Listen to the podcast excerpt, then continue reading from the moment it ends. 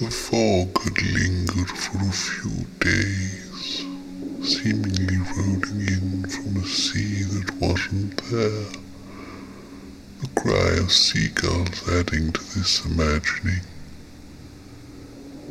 She sat outside the bed and breakfast at a wet table with an empty teapot and watched as tourists milled about with their cameras, making guesses at where someone noteworthy had lived or visited, ever so briefly, if at all, so many years ago in this grey town.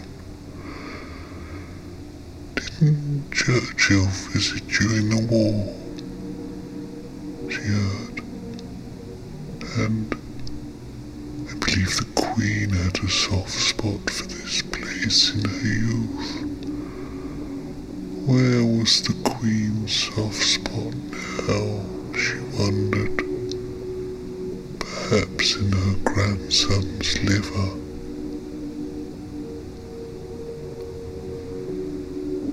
Her husband was lingering in the antique shop that clagged up areas of this town, meaning anything fresh would sink in the mire with little resistance.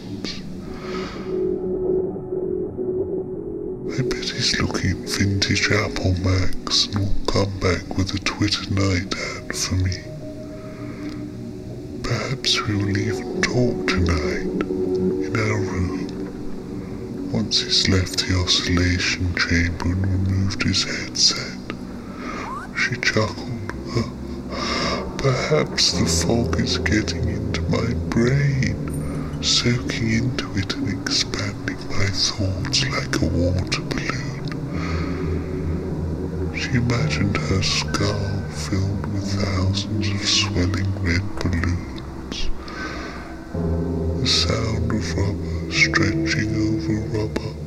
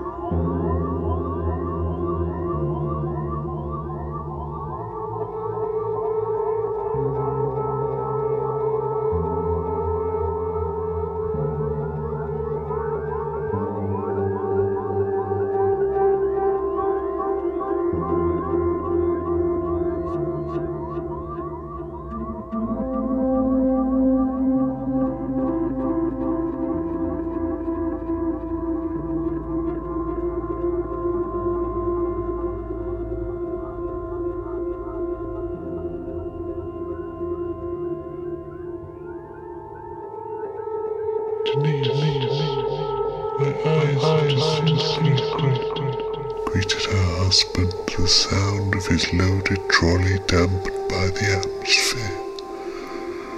She looked up. They hadn't disintegrated, and he wasn't there. A dress rehearsal. The next time he pulled up in a tractor with a trailer full of manure, and the time after that was dragged by infants by his feet face down on the cobbles. Each time he continued to be absent. Cloud low, aircraft grounded. The owner suggested bringing her a new pot of tea. These words are my milk, my uvula, the udder. He hadn't said that last bit. People don't talk like that, she muttered.